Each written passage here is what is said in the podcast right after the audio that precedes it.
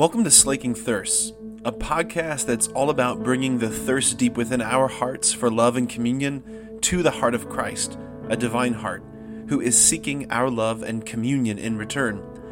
The hope is that the two thirsts would meet and both thirsts would be slaked.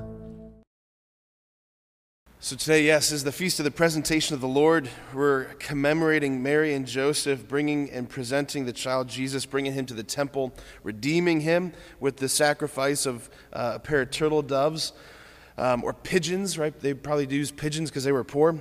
Anyway, what we need to really understand this feast, we need a long, long Old Testament running start, if you will, if we're going to appreciate and grasp this New Testament reality, this New Testament fulfillment. So, I want to start all the way back in the beginning. Let's go to creation, to Genesis 1. What you see in Genesis 1 is the construction of the cosmic temple. This whole litany of on the first day, on the next day, on the next day, what God's doing, He's constructing this grand cosmic temple.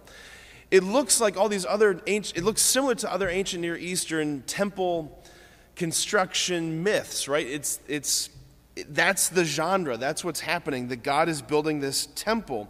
And the last thing to be installed in the temple is the image of the deity, right? Think of the ancient world. They build the temple, uh, the Parthenon. The last thing installed is the, the uh, statue of Athena, right, for Athens. The last thing installed is the image of the deity. So you come to Genesis 1 on the sixth day, who is created? Man and woman, right, in the image and likeness of God, and they're installed, if you will, in the temple. They're installed in the temple as the image, the temple of the cosmos. What you have in Genesis is this sort of interpenetration of heaven and earth, these two realms being completely overlapping, right? God dwelling in communion and union with Adam and Eve, walking amongst them in the cool of the evening, right? That's the imagery of Genesis, that there wasn't this distinction between the heavenly realm and the earthly realm, realm that they were this, the, the, the cosmos was the temple, right? It was this interpenetration of both of these places. But things didn't stay that way, obviously. Our first parents, in grasping at the fruit, they disobeyed and they were exiled from Eden in their disobedience. So, fast forward now to the book of Exodus. You have the Israelites delivered from slavery to Pharaoh in Egypt. God instructs Moses, after they've received the tablets of the law in the desert, they've received the instructions to build the Ark of the Covenant. God instructs Moses to build the tabernacle, right? Not like a box, but this like tent dwelling area, right? The tabernacle was a tented area, and inside the tabernacle was the tent of the meeting, which was where God and Moses would meet uh, behind the veil curtain, but it was said they would meet face to face as friends. So once again here you have the the there would be a Venn diagram, think of it that way, a Venn diagram overlap between heaven and earth. And that space of the overlap was the tabernacle, the tent of the meeting, where heaven met earth and earth met heaven. That's what was going on there. Fast forward now to Exodus, book of Exodus, uh, chapter 40, right? This is where we hear that the then the cloud covered the tent of the meeting, the glory cloud, the Shekinah in Hebrew. The glory cloud covered the tent of the meeting, and the glory of the Lord filled the tabernacle. And Moses was not able to enter the tent of the meeting. So God's presence fills the tabernacle, His glory fills the tent of the meeting. So, as Israel grows and expands, we're moving into the uh, age of conquest in Israel's history. They're moving into the era of the judges, right? And then conquering other people and then expanding. Then we come time for the age of the kings of Israel. So, first Saul is anointed, right? Then he's cast off because of his infidelity. Then we have David being anointed by Samuel. We heard that story not too long ago. David himself, the great king, he dreams of building for God a great temple. He says, What am I doing? I'm living in this palace of cedar, and God's ark is dwelling in a tent. I should build him a temple. But it wasn't David's job to build the temple, it was Solomon's job, David's son, to build the temple. So Solomon constructs this massive temple complex. And then we read in Second Chronicles after the Holy of Holies is constructed, right? So the Holy of Holies is the center part, the center part of the, of the, of the temple. the tent of the meeting, the tabernacle, the ark of the covenant, all of those pieces of God's dwelling in the, in the desert wandering, all of that is brought into Solomon's temple and installed inside the Holy of Holies. It's not like that stuff gets cast off or like now we got some new stuff. No, all of that is incorporated and absorbed into the new temple. And we hear this The house of the Lord was filled with the cloud the cloud of God's glory, so that the priests could not stand to minister because of the cloud. Does that sound familiar, right? Just like what happened in the desert wandering. What was the temple? The temple, again, the temple was the trysting place, the point of, of meeting between heaven and earth, the Venn diagram overlap, right?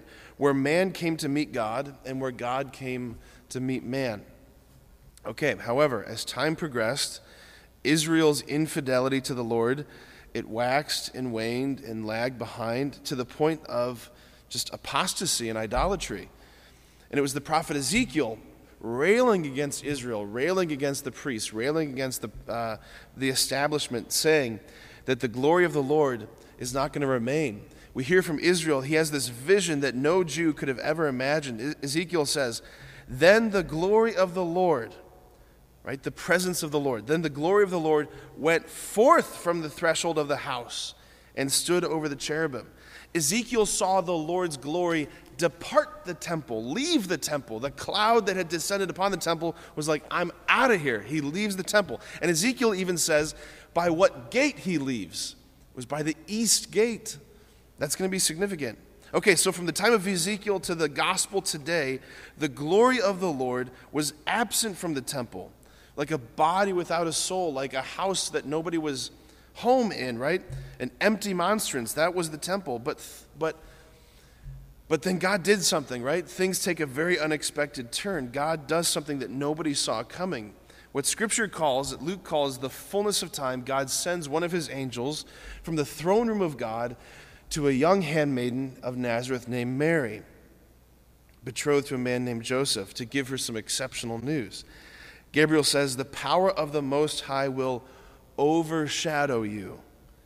That word, overshadow, it only appears in Scripture when God's glory cloud in the Old Testament overshadows, fills the tabernacle, fills the tent of the meeting, overshadows, fills the temple, right? It's the same cloud, right? That same overshadowing that departed in Ezekiel's vision. But now, what the Lord is doing, the Lord is overshadowing and fills not like halls of stone and marble, He fills a womb of flesh, right? Mary, who is the earth, David says, all the earth is filled with the glory of God. In her, that is true, right? And then that same Lord, the glory of the Lord incarnate, the glory of the Lord incarnate was carried like, imagine that, right? The glory of the Lord that descended upon the temple, that no, because of it, no one could even go near it. That glorious Lord, so humble, so small, so powerful that he, become, he can become powerless, was carried into the temple in the arms of his own mother, God hiding himself in his own human flesh. And guess what gate Mary and Joseph walked through? The east gate the east gate. The same gate through which the glory of the Lord departs, the glory of the Lord re enters. But wait, there's more. To fully grasp a picture of what the church is inviting us to, like, to contemplate this morning, let's look at, I mean, we have to look at St. Paul, right? St. Paul, the first theologian in the New Testament, St. Paul, who says in Corinthians, Do you not know that you are God's temple? You are God's temple, that God's Spirit dwells in you. Everything, all the glory, all the beauty that rocked Anna, that rocked Simeon. Like, think about that. Simeon and Anna were like, okay, now I can die. Like, that must have been an exceptional experience, seeing the baby Jesus, right? Everything that they experienced, we experience in this Mass, but to a degree that they couldn't have even imagined. Like Jesus, the glory of the Lord is not just simply going to be placed in your arms, He's going to be put inside your body, in the temple of your body. And so, like, the only response is, is to listen to what David says in the psalm, where David says, O gates, lift high your heads, grow higher ancient portals. Then he says, Let him enter. Let him enter, the King of glory. Let him enter. Where does he need to enter? Right here, right here. That's the presentation of the Lord, friends, and we should be trembling for what we're about to receive. Amen.